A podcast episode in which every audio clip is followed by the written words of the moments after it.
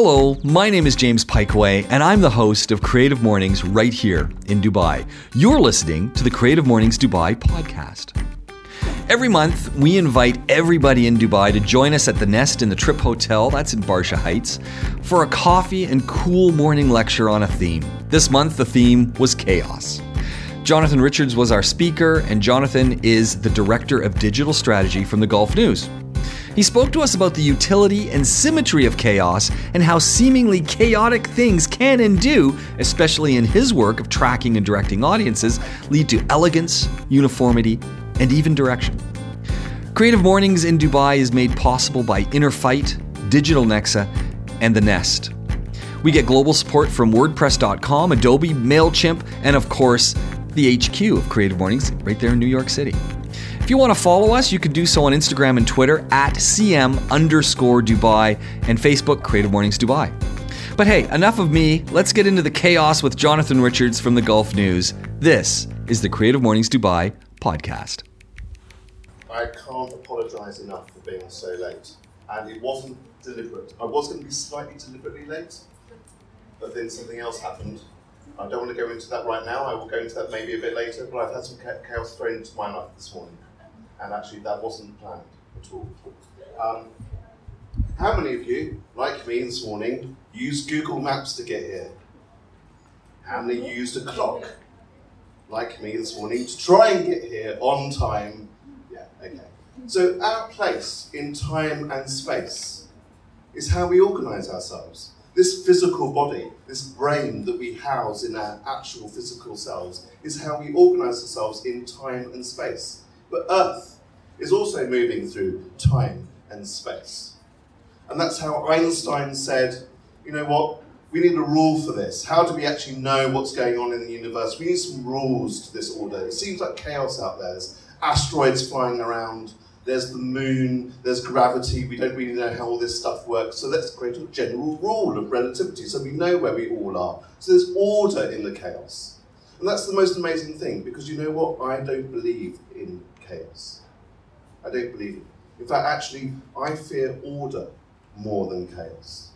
But in nature, there is order. There's always order. And that's the beautiful thing. We actually live in a universe that wants order. This is the uh, cellular structure of a flower. Look at the hexagons. This is a beehive. Look at the hexagons. Why are there hexagons? Because it is the simplest shape to make. It tessellates. It means that bees can actually be much more efficient. It's the most efficient and easy shape to make. If you try and blow bubbles, try and blow a square bubble. You can't. It's a sphere. Why is it a sphere? Because gravity wants it to be a sphere. Nature has order. It wants order. It's the most efficient thing to do to have order. That's quite a terrifying shape. It's still a shape, it's still a beautiful shape. It's a swirl. It means that gravity is working, the earth is spinning. That's fantastic. But it's a terrible beauty. As Keats said, it's a terrible beauty. But it's still order. It's order. It's just that we get in the way of order. Destruction. Unfortunately, tragically, death. Now, in that order of things, is that a bad thing? Hurricane Florence doesn't know that it's not meant to cause death and destruction. Doesn't know that. It's just a hurricane. It's just wind. It's molecules moving around very, very fast at 100 miles an hour, causing all this death and destruction. But it doesn't know it's not meant to cause that destruction. Unfortunately, for the people in um, America, they actually tried to actually prevent that destruction. In fact, they were told not to shoot at Hurricane Florence in order to try and frighten it away, because you actually can't frighten a hurricane. I think it's a bit of a hoax, but again, it's amazing how we actually try and personify things. So we actually call them names. Yes, that's to categorize them and make sure that we know that one hurricane isn't another hurricane. But in order to actually personify it and make sure we can keep control of this order, this, this chaos that we perceive, we give things names. We try and personify it. We try and get angry against it, or we're, we're, we're devastated by it. But you know, nature doesn't really care. So this is a very British way to cope with that kind of chaos. And I know that the, us British, we're very well known for um, talking about the weather.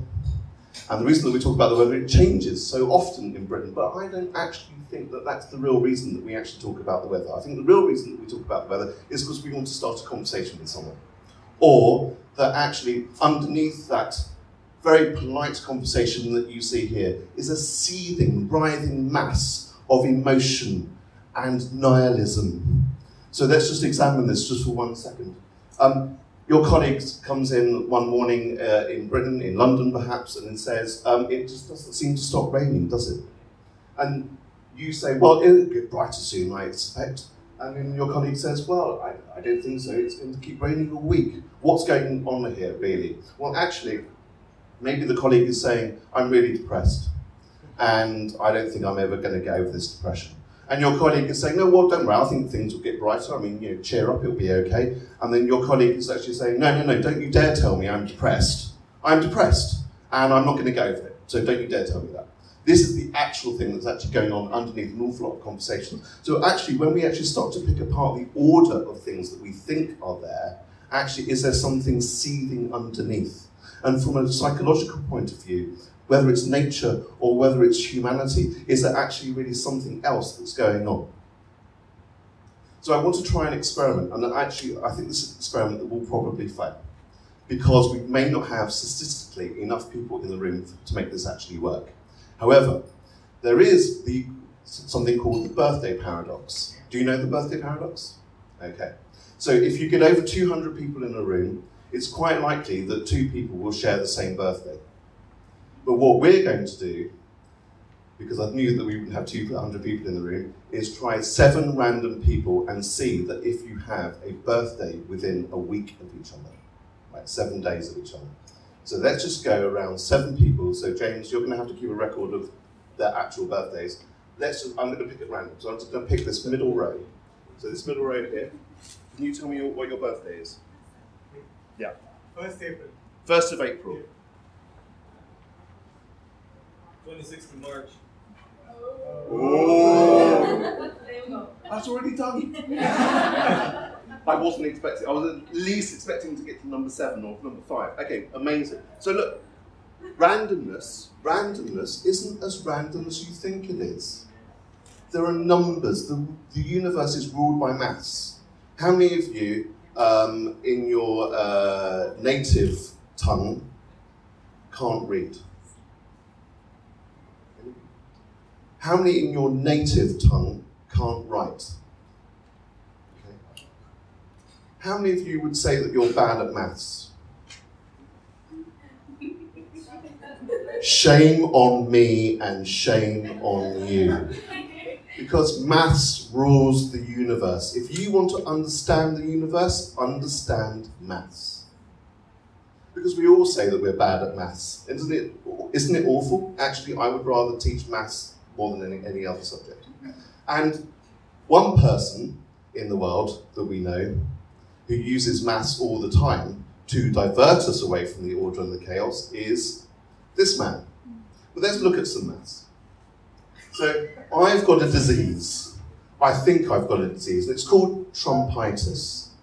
And um, in this disease, the symptoms are orange hair, small hands, and a tendency to exaggerate one, one's own self-importance. Um, and um, I've done a test. I've done this medical test to see whether or not I've got uh, Trumpitis. Um, but unfortunately, that test is not always accurate. So um, the chances of that test coming back positive, which they have, oh dear, it looks like I've got Trumpitis, um, is 90%. But the likelihood that I don't have it, uh, given that I've tested positive, is 9% because the test isn't always accurate. What are my chances of having Trumpitis? I know it's really early in the morning. I know I was really late, and you've done. Marco did an amazing job of keeping you all very, very occupied. But what's the answer to that? What are the what's the likelihood? Have a stab. Have a guess. What do you think is the likelihood that I've got Trumpitis? Ninety percent. Okay. Anyone else? Okay, I'll go with 90%. It's not a bad answer. Unfortunately, it's a lot less. Because actually, if you think about how many people might have in the population Trumpitis, then you then you might have your real answer. So, for example, if 90 out of 100 people are likely to have Trumpitis, 10 don't. Out of that 10, given 9% who don't have it test positive, 9% of 10 is actually approximately 1 out of 100. Okay, so it's actually quite likely that in an instance where there is less, uh, sorry, there is more likelihood in the population that I have Trumpitis, then it's more likely that I might have it. However, if there is less likelihood of Trumpitis in the overall general population, then actually it is um, less likely that I have Trumpitis. In fact, it's eight times less likely. And this is called the base rate fallacy. And there are all sorts of fallacies in numbers that we're given all the time. So there's um, uh, all sorts of biases and things that you need to be wary of when it comes to numbers. But also, numbers can be incredibly useful at modeling that chaos. So when order is used to disguise, or we're always told lies, damn lies, and statistics, but actually sometimes uh, modeling can be actually used to be useful. So, for example, I would really encourage you, even if it's just putting a load of numbers in Excel and using the filters in Excel to model your data. I know you're all creative and that's all fantastic, but I'm pretty sure that you get briefs and horrible briefs with numbers in them. We're trying to get 80% of females, or um, we know that our product works with 49% of this or the that. Actually, when you start modeling the data and actually looking at it properly, is it really telling you the truth? And actually, when you start looking at the patterns, what does it really tell you?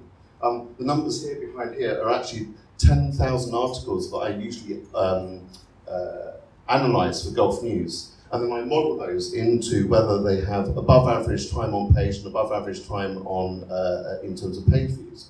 And actually, then you start to see scatter graphs. When you start to see scatter graph, each one of these points is a data point. And I can actually drill down into those data points and actually find out what they actually really are.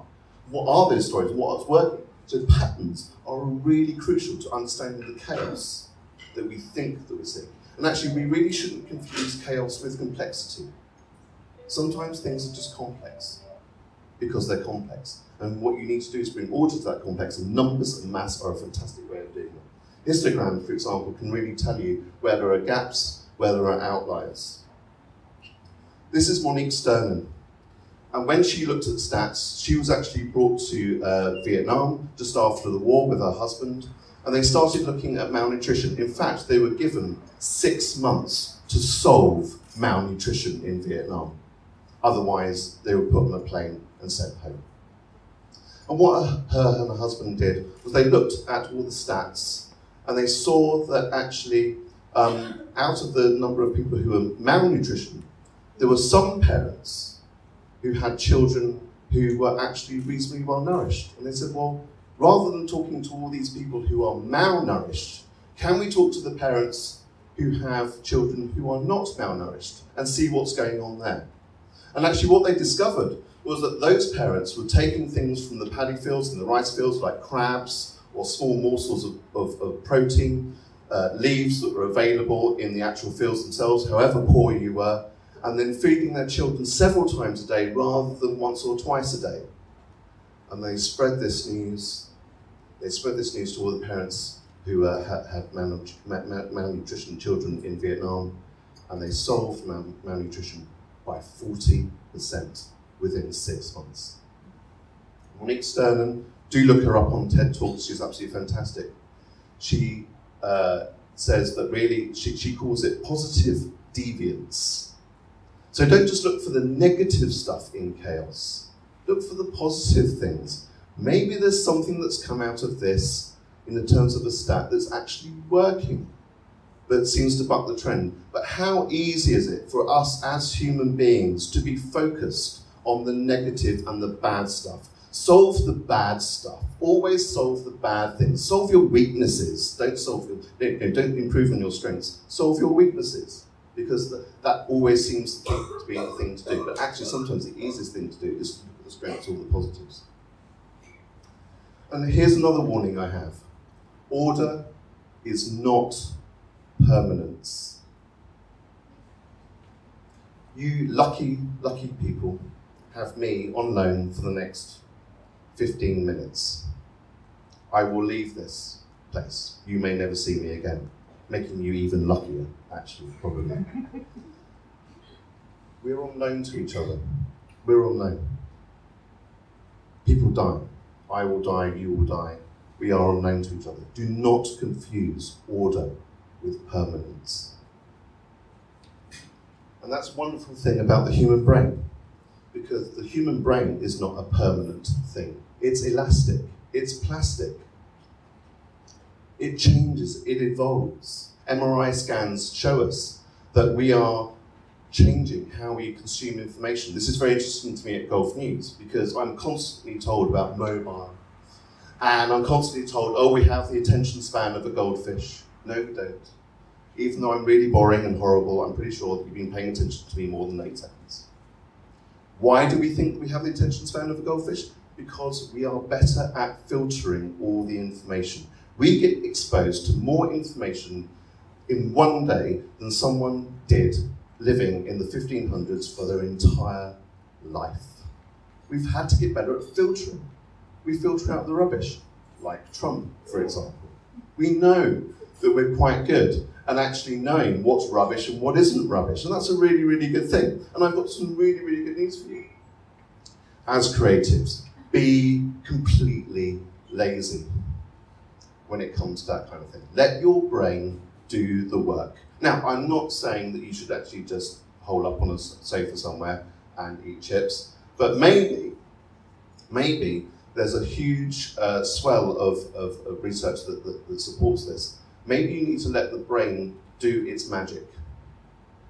Because you, the little internal voice that's looking at me right now, going, This git was really late, and now I'm really late, and uh, I wish you'd hurry up and, and, shut up. That little interior monologue that's going on in, in your voice now, you, in part of your brain, is the least of your brain's troubles at the minute. You are a tiny part of what your brain actually does. All the geographical areas of your brain right now, even your gut. Did you know you have a second brain in your gut? You, you produce neurotransmitters in your gut, which actually tells your, your uh, intestines how to work it's got too much on. It's trying to devolve all the responsibility for everything. Now, sometimes what you need to do is you just work really, really hard, research on your brief, learn, try as much as you hard, and then completely and utterly go and do something else. Go to sleep. Change your route to work. Be disruptive to yourself because your brain will actually start working away by itself and coming up with answers. And actually, sometimes we try so hard to come up with an answer, we actually don't give our brain any time to actually come up with the answer. And one of the other things I fear in terms of order is this our own constructs. This is um, a campaign, I'm sure you've seen it, it's called Like a Girl, it was done for Always. And in this campaign, if you don't know it, um, they've got adult uh, women, uh, teenage women, and boys to say, throw a ball like a girl. So they did, and they did this. Very daintily, very fragile. And then they asked girls to throw like a girl, and they did this. And they threw it really well.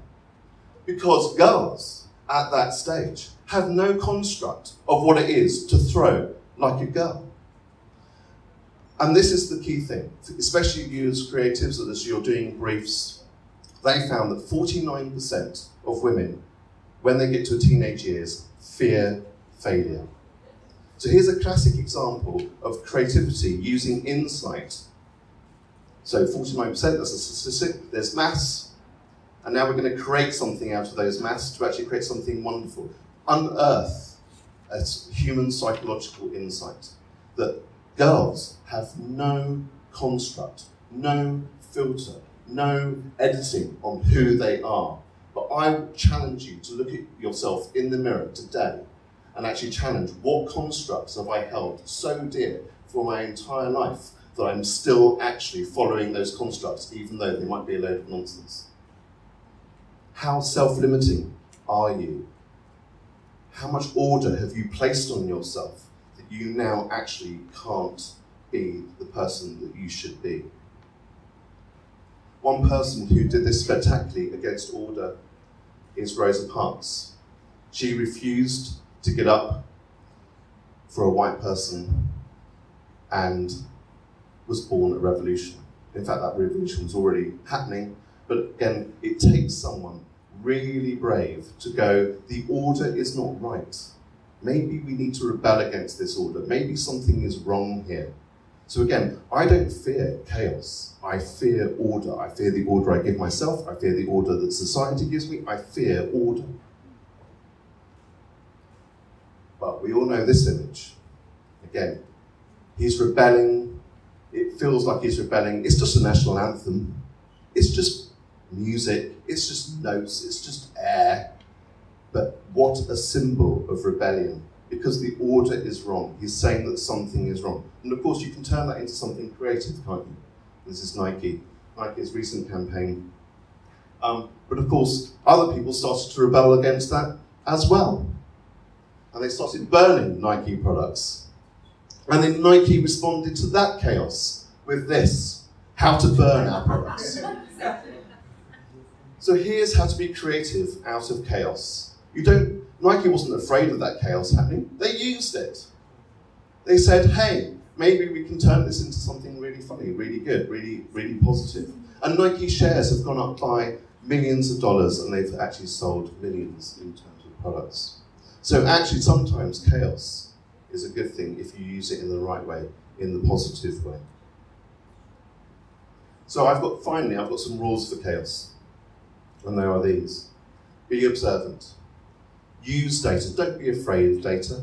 And if someone says, oh, there's too much data, tell them to shut up. Put it into an Excel spreadsheet and make it work because you can't have enough data. What you can have enough of is not enough modelling. By the way, though, there are no such thing as the perfect model, only better ones. Okay, so you can't you can't get the perfect data model. Rest. Turn off the filter. This one I cannot employ you enough to do. Turn off the filter. Ask the right questions. Ask the better question, you get a better answer. Be curious, change your habits, even on the way to work, like I did this morning. Change your habits, try something different, try something new, try something different for lunch. Do something different that changes your brain and the way it works. Be, um, be a rebel. And finally, do not be afraid of chaos. Because you know what? I actually don't think there is such a thing as chaos only what exists in our mind. And just to leave you finally with someone who is far more intelligent and far more brilliant than I am, of Einstein, who actually said, The intuitive mind is a sacred gift, and the rational mind a faithful servant. We have created a society that honours the servant and has forgotten the gift. So when you're looking at order or you're looking at chaos, don't think about, don't think, it's my wife, do not think chaos, more chaos. Brilliant. Proving your point. Don't think about yourself and your constructs. I would challenge you, if you want to reframe a problem, do this. Write down your core belief of what that you think that problem is. Write down all your supporting beliefs. Then write down the opposite of those supporting beliefs, however crazy and stupid that that might be, and then come up with a new core belief. Because you know what? I think most chaos is about what we believe is chaos. Thank you very much.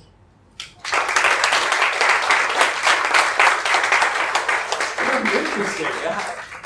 You've, you've sat through, you've heard Richard, Jonathan talk to us about how this works. He applies this. And I, I want to lead off with the first question you walked through this idea of chaos. Yeah. You hinted at the Gulf News and looking at yes. how do we take the hard copy and the soft yeah. copy and make this work. How open are people to listening to these ideas um, and applying? They're not generally. Um, I think in terms of uh, if, if, if I talk about my own team, and where's Swati? Is she here? No. Okay, she had to go probably. Um, Swati, bless her, has to put up with all, all the things that I put on her. Um, in my own team, I, I, I actually think they are incredibly open. um, and, and, and want to do well. But when you're looking at structures that have existed for many, many, many years, um, including like printing presses, which are engineering, and printing presses are quite permanent. I don't know if you've ever seen a printing press. It's huge. I mean, it's four stories high. Um, there are, uh, if you go to DI, our facility in DIP, there are robots running around with huge rolls of paper. If you step in front of them, uh, they stop, thankfully. Um, and it's one of the most sophisticated printing presses in the world. It's an incredible ballet of organisation. But how much in print organisations over the world has that organisation also led to their downfall? Because actually, we can get so attuned to that level of organisation that actually it becomes difficult to get out of. We, we can't actually see out of that. You're bedded in. Suddenly, there's lots of cost.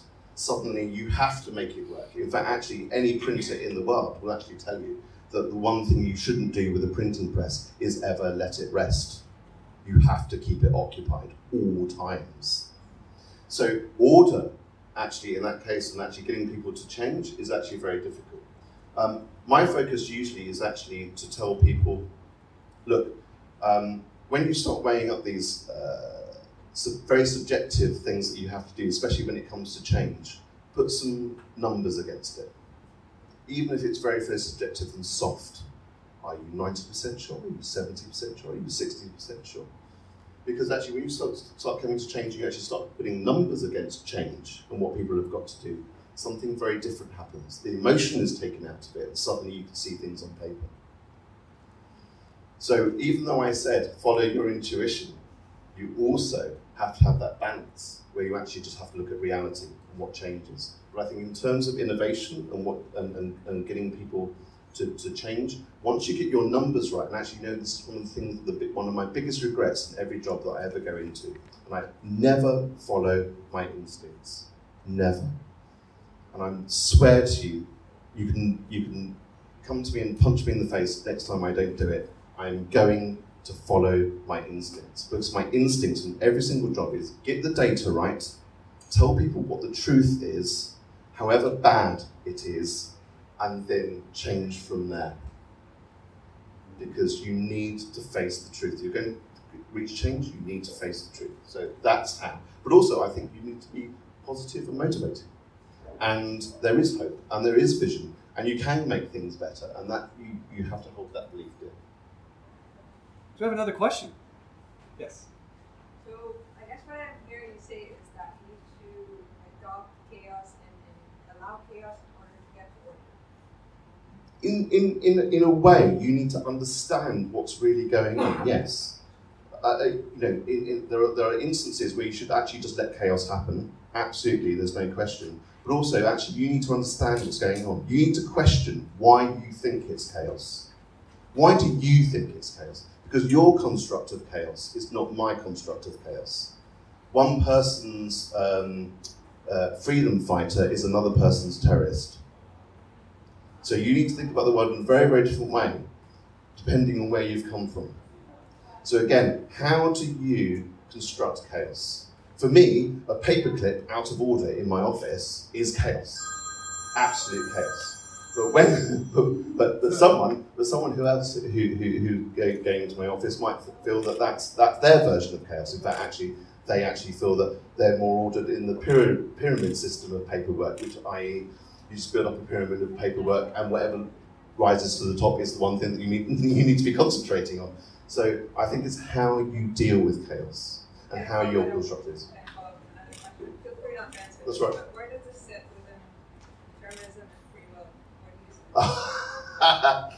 Okay, now you're getting to some. I, I, I deliberately avoided that slide. I actually deleted it yesterday in terms of determinism and free will. Let's not go there. Can you see it? No, no, no, you can't. Let's not go there because you know what? I think that's about personal belief. Now, if you want me from a, I'm a scientist, I'm an atheist. I don't believe in God. I don't believe in mystery. Blah, blah, blah. Um, I would actually go that the universe is so much order that there probably is some level of determinism. But you know what? That's a personal thing. No, it's good to know the perspective in which you are, you know, uh, giving us those ideas, right? Like, where does this sit within your psyche? I, Very interesting to, to see the where it's coming from. I, I, I'm more worried about that sometimes the determinism that we can have actually within ourselves is dictated to by society and our parents and everything else. And that is my problem. That is my problem. And my problem is that actually, when you start to deconstruct that and you actually start to understand that, then only then can you actually move outside of that and actually create a new order that actually works. And again, please do not confuse order with either permanence or complexity, or it, it's, it's not necessarily right. And look at uh, Copernic. Look what he's doing. Look at Trump. The order that he's creating is wrong. It's a construct. And actually, that determinism, led by actually a minority, probably, is very, very, very bad. So that's how I would, I would, I would view determinism. Is it really you? is it you? Is it the universe? I don't think it is. I think it's humanity, and we've actually caused our own chaos. Actually. Do you have another question? Yes. Um, paperclip man, you must be very OCD, honestly. I'm trying to think. okay, uh, chaos is not to be feared. Chaos is good. Uh, chaos is intuitive. You know, chaos is in- instinct. Out of chaos comes good stuff. But you talk a lot about data as well. And what I'm finding more and more in this contemporary world is that whether you're in the creative industry or producing something or a campaign or whatever, people rely more and more on data, on analysis of data, on extracting what they think is the right answer from data. And I feel that more often than not, they're missing, they're not hitting. And I think that's because they're, they're completely dismissing that whole aspect of using your intuition, But um, since you're somebody that works with both data and with sales, like, how do you reconcile that? Um, because there is a human story behind all those dots on the scatter plot. That's why. Because actually, when you start to model data and you actually start to understand the behavior that it really represents, you actually then start to become to understand it. So, for example, if you run a survey, I can guarantee you what, what people say they do and then what people actually do are always different.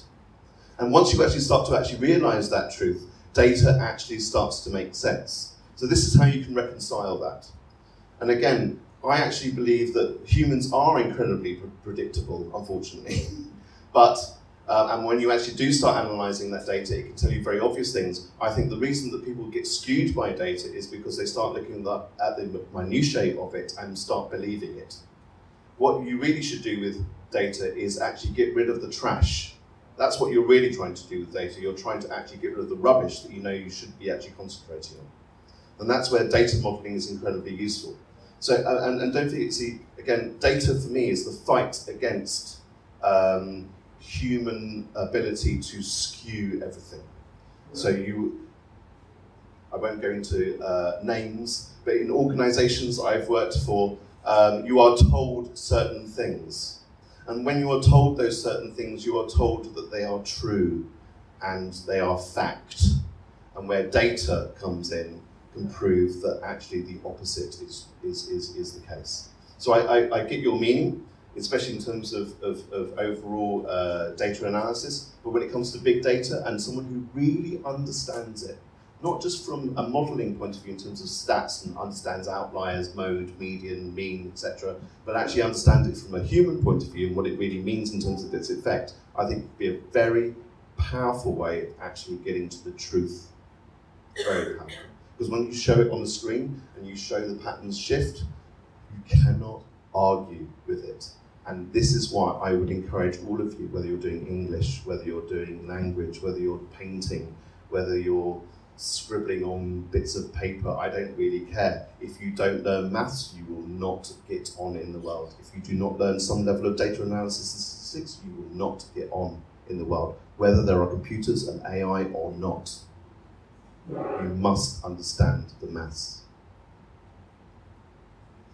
Do we have time? We have time for one more question. No.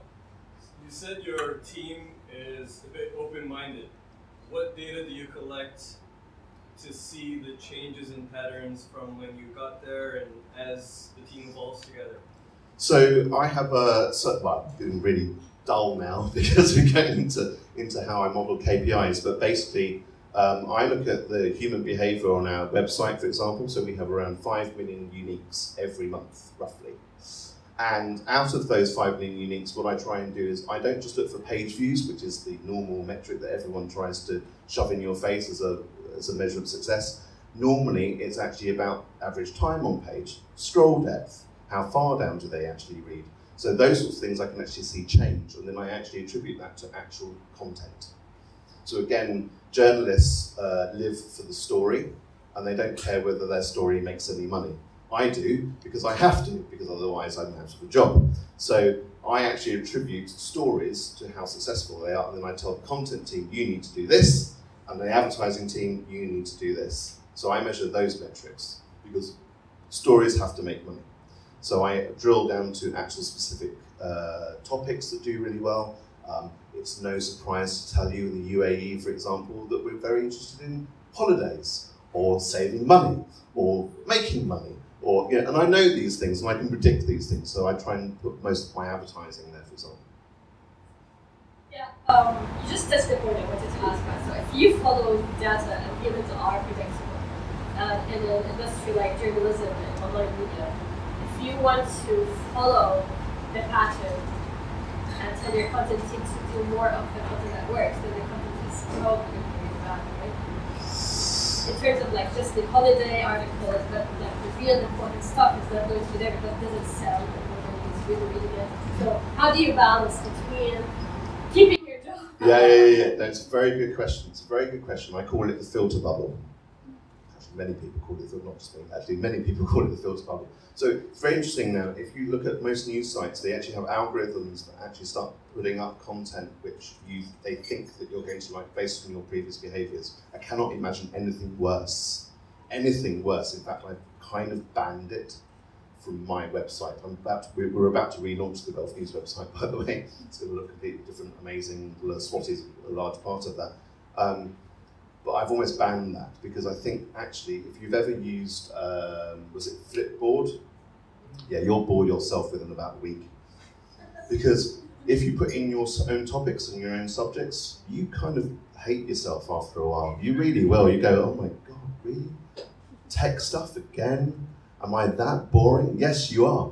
Yes, that is a mirror of you. Look at your own apps on your phone. See how boring you are. So I think you have to find place that fine balance between what people need and want. Because actually, if you look at a lot of the content that we produce at Gulf News, we should, we've never really promoted very well, is that we've got a huge wealth of knowledge about your life here. How to get a visa, how to rent a property, how to sell a car. Um, there are all sorts of rules around selling the car you probably didn't even know you had. For example, um, did you know that if you sell a car privately to someone else in this region, that you actually are responsible for that car's warranty for a year personally? Did you know that? No. And we hold this whole wealth of knowledge. So actually, we know that people want that, and that's good to provide. But on the other hand, we also know that there's a load of stuff that people need to discover, and that is the balance. So you're quite right. People don't know what they do, they don't need to know. I want to. I, I would love to keep taking questions. I know that you're all pressed for time. We've got people who've got to get back to the office, got to get back to class. Uh, Jonathan is here. I'm sure you can come up if you've got some questions to ask him. Absolutely, thank you Right, for so sorry I was late. So sorry. for, for getting here and, and for doing this talk. Uh, really interesting. Thank you. Okay. And we didn't. Thank you from, to Marco, though. I think round of applause, actually. And again, thank you to everyone who stuck around. We're doing it again next month on the 17th. Mohammed Harb's going to be joining us. He's going to be talking about honesty. Uh, we'll keep in touch. Swati, who you keep hearing about, works with us here. She sends out all our mailers and things. So she'll be sending something out to remind you.